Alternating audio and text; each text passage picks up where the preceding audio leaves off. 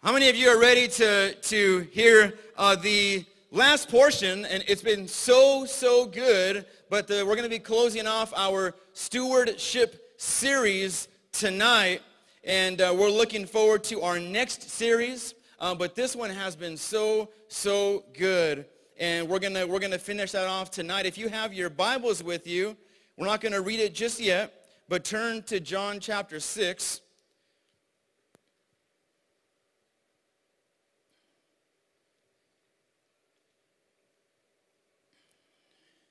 Think about that time when, if you have children here, maybe when your, your kindergartner came up to you and said, said Mommy, Daddy, uh, we, learned, we learned how to add today in school.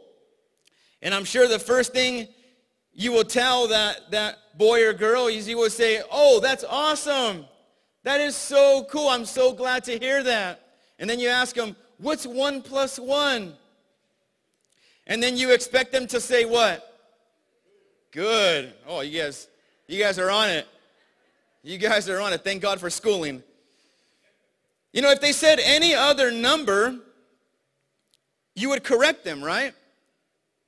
Yes? Why? Because if if they said if they said 1 plus 1 is 10 and you said, "Oh, that's so good." And you and, and, and you said, oh, you are, you are so right. You'd be hurting them, wouldn't you? You'd be hurting them. You know, although, although you want to show love to them because they are your child, you would be doing them harm if you said, yes, you are correct. One plus one is 10. Today I entitled this message, one plus one equals, and then I leave that blank because I believe when it comes to this problem here, that we may have an answer, but then God may say something different. I may know that there's things that we have planned in our lives, and, and we, we set out to do those things, but God says, you know what? And God's not, try- I don't believe God's trying to throw us a curveball. But he teaches us in these instances. But he says 1 plus 1 is 1 plus 1, 2. See, what is, what is our reaction to God when he says the answer is 4? What if God says to you 1 plus 1 is 4? What are you going to do? How are you going to respond to that? How did Noah respond when God told Noah to build an ark, even though there was no rain? What did Abraham say when he was a hundred years old and without child? And God says, you're going to be a father of many generations. He was a hundred years old and had no kids. See, what happens in our lives when God says 1 plus 1 equals 4?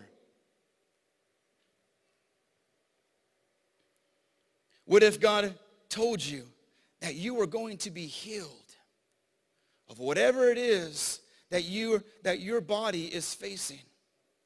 But the doctor gave you a short life expectancy.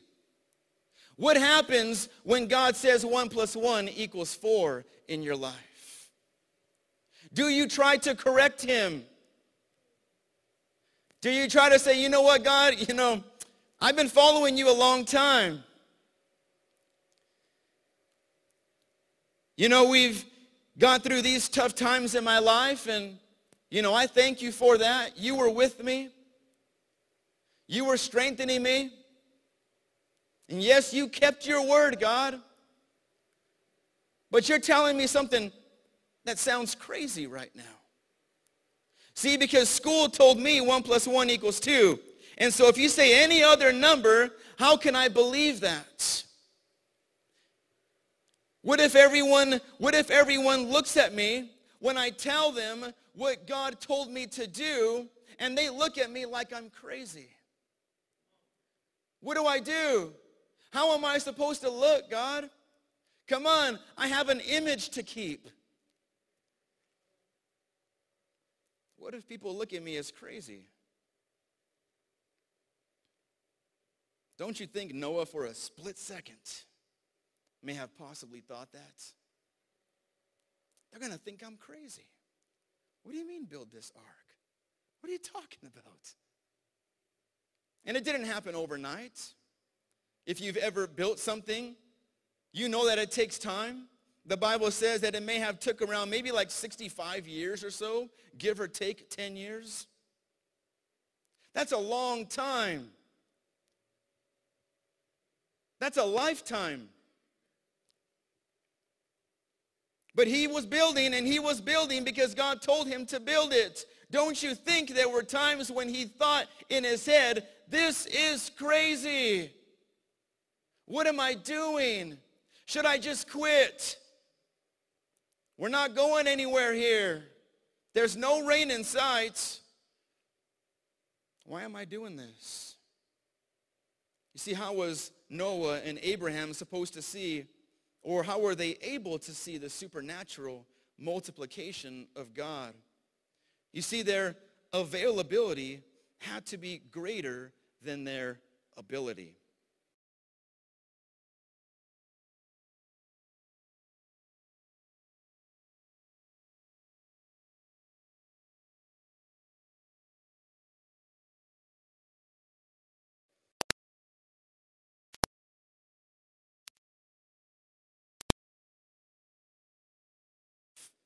I'm not, I'm not asking you to bring anything to me like if you have something that I need.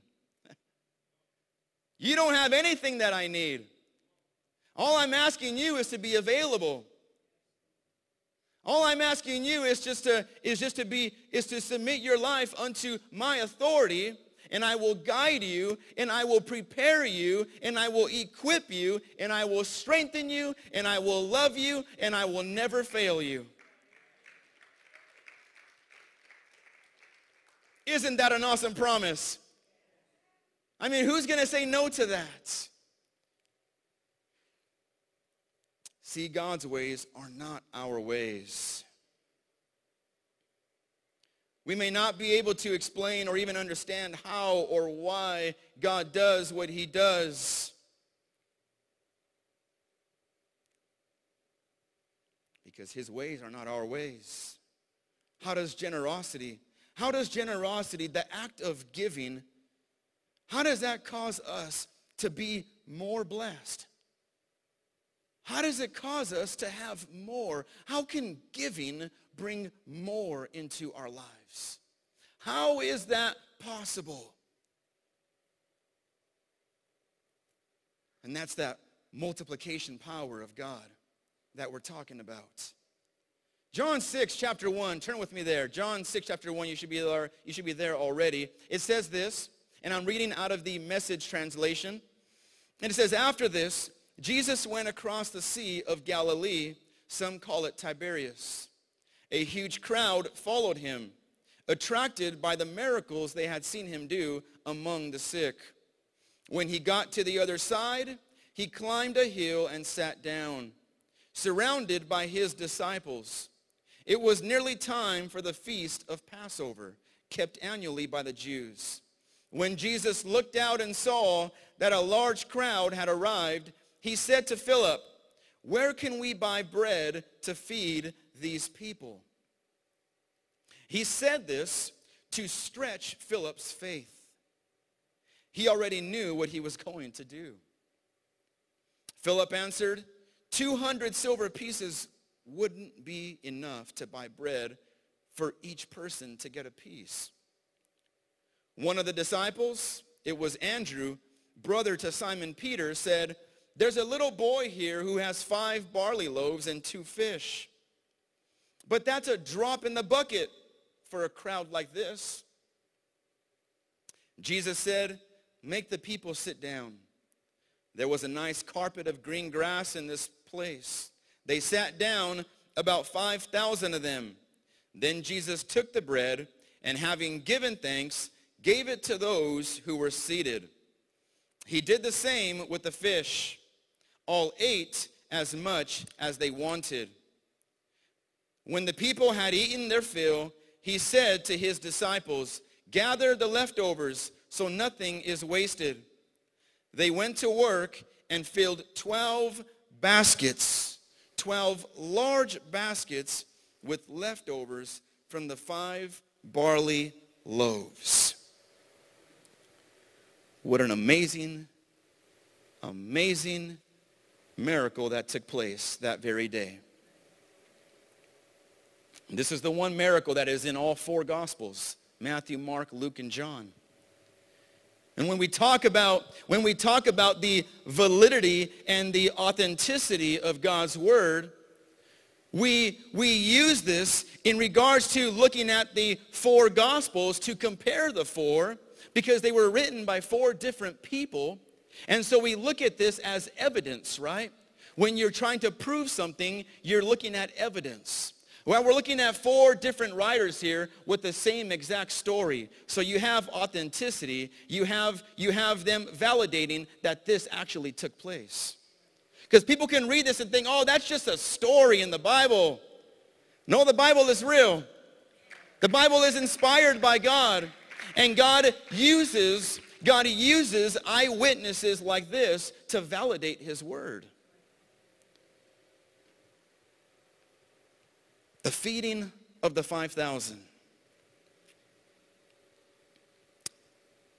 The first point tonight, and I need you to help me with this. Turn to your neighbor and tell him, tell him, stretch your faith. Come on, tell him, you need to stretch your faith. How many of you like exercising?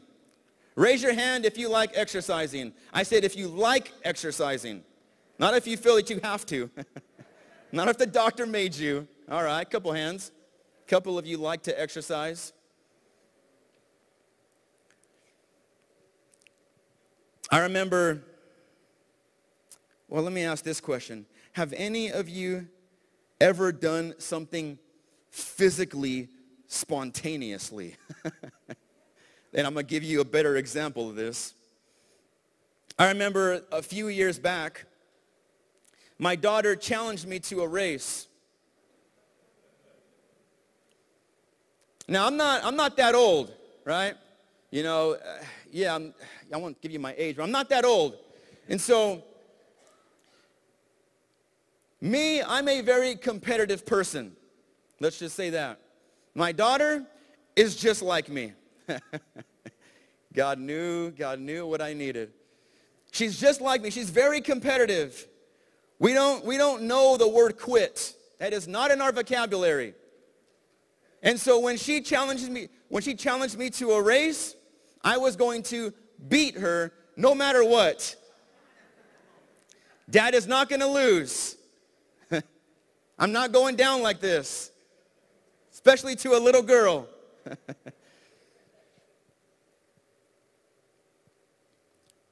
now you have to understand that I hadn't been in a foot race since like high school. so this is now fast forward about 20 years. It's been some time.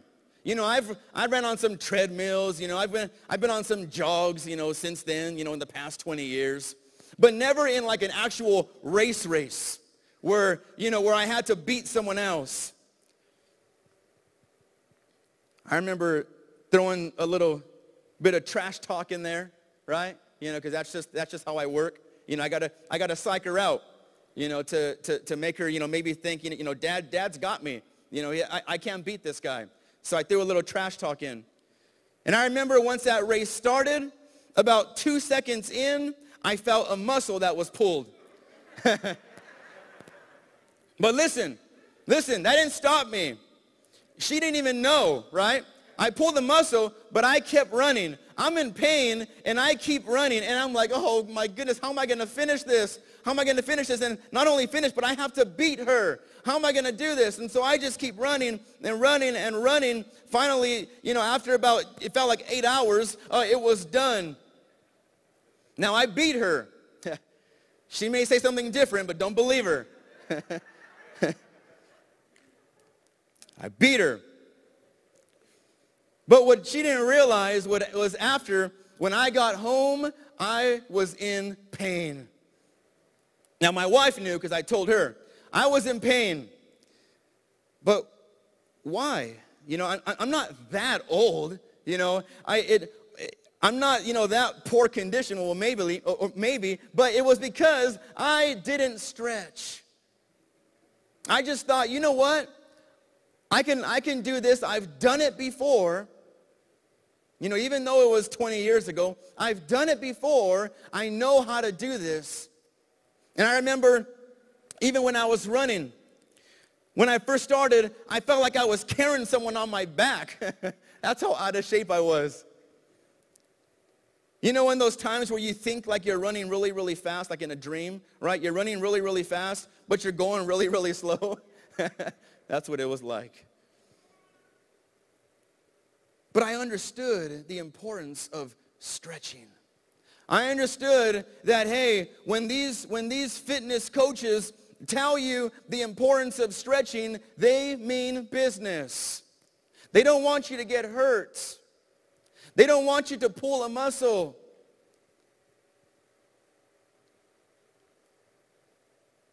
They want to get their money's worth, and so to get their money's worth, amen, they have to, they have to keep you in good shape.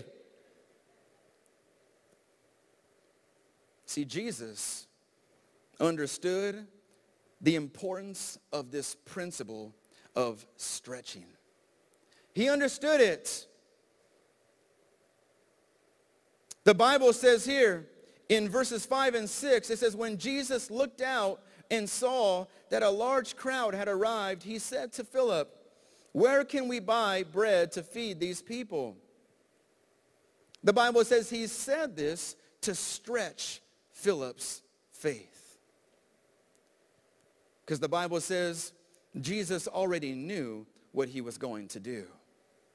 Jesus already knew how he was going to fulfill this need. See, when Jesus Jesus understood this principle of stretching, and so what Jesus was telling Peter, so to speak, was, was Peter, well, I'm sorry, uh, Philip, was, uh, Philip, let's race. What he was saying was, let's see how conditioned your faith is. Let's see how conditioned you are in your faith. Does Jesus want us to fail? No, he doesn't. He wants to train us. He wants to show us how to be victorious. He wants to show us how to win the race. And he wants to condition you and I. But it's those times of, of uh, where we don't feel very comfortable in that stretching process. And you say, God, what are you doing? God, this doesn't feel right. God, I thought it was supposed to be, you know, j- just, you know, uh, uh, you know, on, on cloud nine, my relationship with you. I thought it was, you know, life was supposed to get better and easier. And I was going to see all these blessings. God, what is going on? It feels like life is tougher now than it was before. See, God is stretching you and I.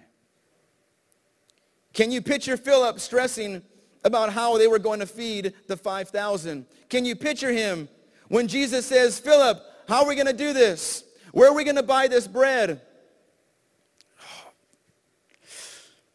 Um, I mean, uh, he's looking at 5,000 people, right? Uh, I, I don't know. I don't know. You see, wouldn't it be something that, that most people would say? To give someone an impossible task like that?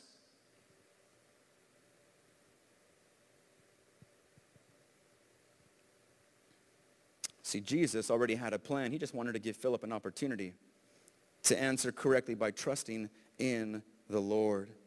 But what Philip ended up saying was, we don't have enough resources to feed all these people. We don't have it. It's not here. See, but Philip kind of misses the whole question because Jesus asked where they could buy the bread. But Philip jumped straight to how much it would cost to feed the entire party. See, Jesus sought to stretch Philip's faith. Turn to your neighbor again and tell him, stretch your faith. Secondly, secondly is be patient. Verse 10 through 11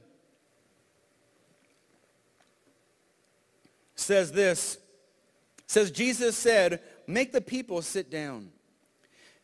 There was a nice carpet of green grass in the place.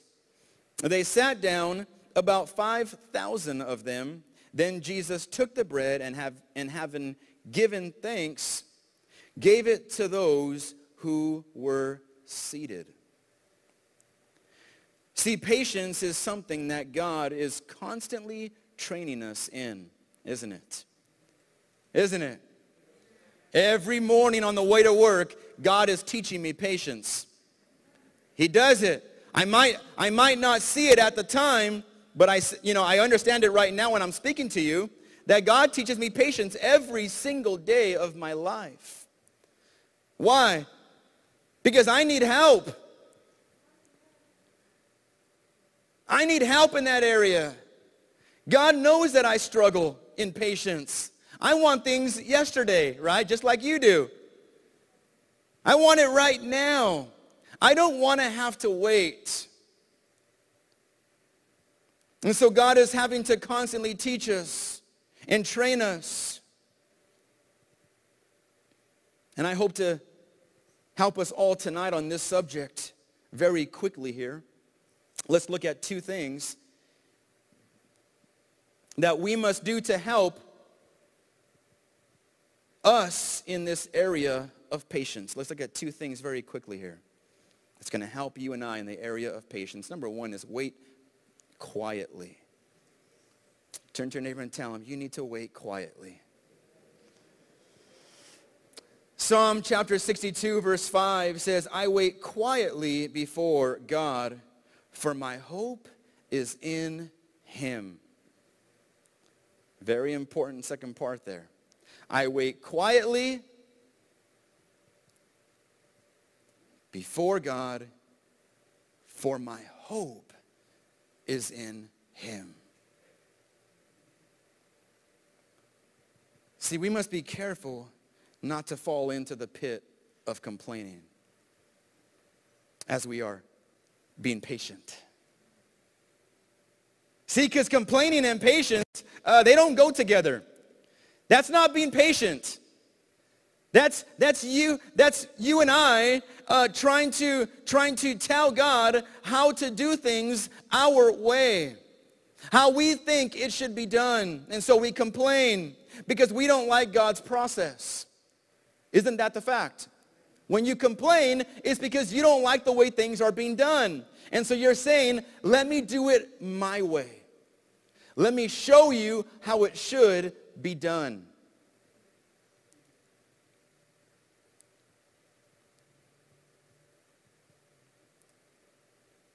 Let the truth of God's word bring you and I comfort in knowing that God knows what he's doing. He knows what he's doing. God doesn't make mistakes. Everything truly does happen for a reason in your life.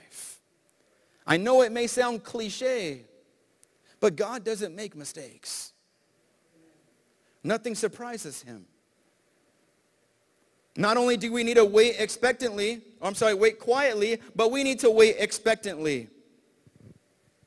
Psalm chapter 130 verse 5 says, I wait expectantly, trusting God to help, for he has promised.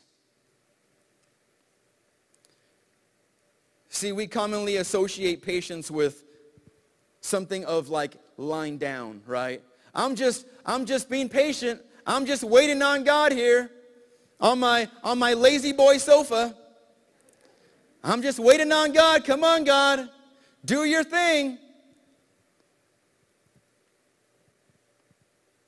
See, waiting for God is not laziness or going to sleep or even, or even the abandonment of effort. Waiting expectantly upon the Lord is being ready for any command that may come your way. That's what it means. It's being ready to go. When God calls you, you need to move. When God says now was the time, guess what? Now was the time.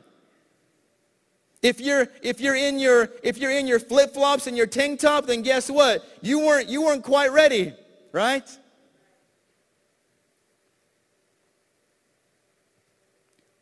We need to wait expectantly. See, you must expect to hear from God.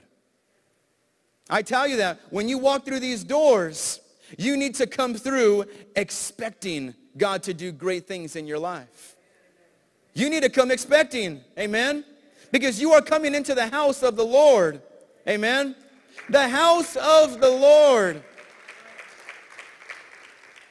When someone throws a party and you know this person has money, you go to their house expecting some good stuff, right? Because you know they have money. And you're like, oh, you know what? They're to have some good food. You know, they're to, they're to, you know, just, just treat us like, like royalty. How do you come when you come into the house of the Lord? Do you come with your head down and thinking, oh man, I really don't want to be here? They forced me to come. I, you know, I just, I had better things to do. I could have, I could have been home washing clothes. I don't know what you may have planned. Man, I have, I have so many things I need to take care of before work tomorrow. God, I have so much on my plate. I can't, I can't, I can't do this church thing tonight. I can't. There's too much going on, God. Come on. How am I supposed to get all this done when, when you know, we have service so many times during the week? There's always something happening. They always want me to be there. How do I get these things done?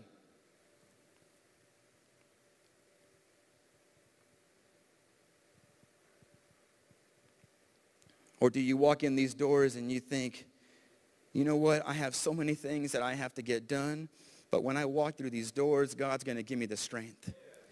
God is, God is going to give me God is going to give me a, a, a, people in my life to help me out. I know he is. I know he is. I know that when I give him praise, all I need to do right now is just give him praise that, that he's going to bless me. He's going to bless me in abundance. I'm so stressed right now. I feel so overcome right now. But God is going to take these things from my shoulders, all these weights that I'm carrying, all these concerns and worries.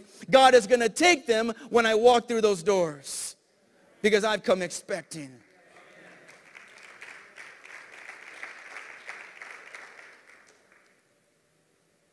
See, waiting on God is never a waste of time. In fact, it's some of the best time that you are ever going to invest in your life. Psalm 31 verse 14 says, But I am trusting you, O Lord, saying, you are my God. He says, my future is in your hands. Your future is in God's hands. Your future is in God's hands. Your future is in God's hands. You are in his hands. You don't have to worry. All you have to do is trust in him. See, God doesn't promise us that in our waiting, things will get easier because like I said before, many times it seems like things get more difficult. But David writes this in Psalm 46, verse 1, that you need to hold on to. He says, God is our refuge and strength. God is my safe place. God is my security, and he is my strength. See, David understood that all of life's circumstances are under God's control. Everything. Everything. Even those things that you think are out of control. We all have those things in our lives. We can think of things right now in our lives that we, that we could think of that are out of control. We don't have a handle on them. But God has it under control. Many times we don't realize that. The writer of Hebrews chapter 10 verse 23 says, let us hold tightly without wavering to the hope we affirm. For God can be trusted to keep his promise. So we need to be patient. We do this. We do this as we wait quietly and as we wait expectantly. We do this through the, through the knowledge of God's word.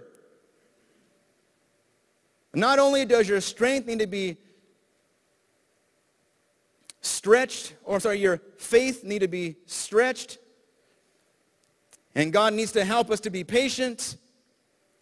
But lastly, the third point here is that it'll make sense in the end.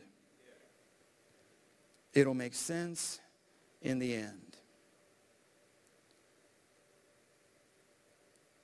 See, John 6, verse 14 says this. After all that took place, says the people realized that God was at work among them. The people realized that God was at work among them in what Jesus had just done.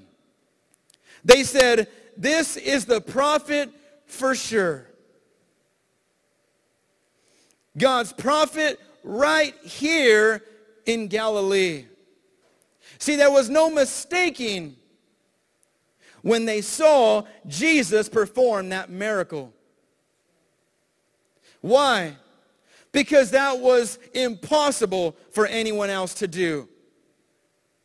Can you imagine just trying to feed us in here with like three peanut butter and jelly sandwiches? Some of you probably came hungry tonight and you're like, nah, that ain't going to work. You need to find some more food right now. I know where to buy food. Don't worry, all right? You're like, I'm not like Philip. I know where to buy the food. This is not going to fly. How can we all survive on three peanut butter and jelly sandwiches? See, but this is what's, this is what's so key and so important for us to grasp and so difficult for us to live with at the same time. Let me explain this. Is that the supernatural things that God does makes no sense to us. you see, it's awesome, but at the same time, when you're going through it, you don't understand it. And what am I saying? God does things so miraculously that you can't explain how it was done. No one can explain how they were able to feed that great multitude with such little food. No one can. And then to even go past that, just to go past even the feeding, right? The feeding is a miracle in itself. But then the leftovers, how do you explain the leftovers? They had more left over than they originally had from the beginning. How is that possible? Because God does things that we can't explain. If he made it something that was simple, then he wouldn't be God. If he made it something that you could figure out, then what sets him apart from you and I? Be just like us. You would look at it and you could say, oh, I can do that. It's no big deal. Really? That's all he can do? I've seen that done before. You can't explain this, and you can't duplicate it. Amen. It can't be done.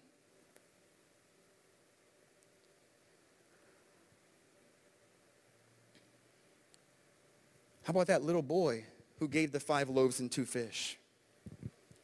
The Bible doesn't talk about where that boy was going with that food. We don't know if he was taking the food home to his family. We don't know if that was his lunch. We don't know what, what took place or, or how he, he or, you know, where he was going with that food. But what an act of generosity because he willingly gave. The disciples didn't rob him. You know, they didn't say, hey, look, kid, give me your food or else. Right? They weren't, they weren't, you know, bullying him. He willingly gave of what he had. He said, yes, you guys, you guys can have this. They didn't force him into doing it. The boy was willing to sacrifice.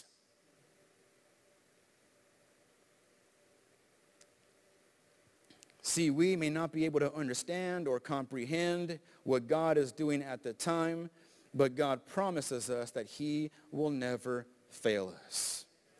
He'll never fail us. God promises us that whatever we entrust to him, that that will be blessed. Why? Because you have put that into the hands of the supernatural multiplication power of Christ Jesus. That's what you and I have done when you trust in the Lord. You say, God, I'm going to allow you to multiply it as only you can do. God, you have called me to be a steward, to be a wise manager of that which you have entrusted me with. And that goes with everything, our time, our relationships, our finances. God has entrusted these things to you. And God has called us to be stewards. How do we respond when God says 1 plus 1 equals 4? What if God says 1 plus 1 equals 100? What are you going to say? Are we going to try to correct him? Are we to are we to allow our simple minds to cause us to question? To cause us to doubt? Well, that's really that's not accurate. Uh, I don't want to say anything, but it's not right. That doesn't that doesn't equate. That's not possible. Or will we allow God to stretch our faith and trust in him? Are you going to allow God to do that? Because God is stretching some of you tonight. He's stretching you right now. And you may think, God, what is going on? You're being stretched. Your faith is being stretched right now. You may say, God, I have so little, but you have called me to do so much. Your faith is being stretched. You're saying, you're saying, I've been told this, and God, you're telling me this. Your faith is being stretched. And God says, and God says, I will never fail you. But you say, but you say, how God can you get me through this? And your faith is being stretched. See, God is doing this in your life right now.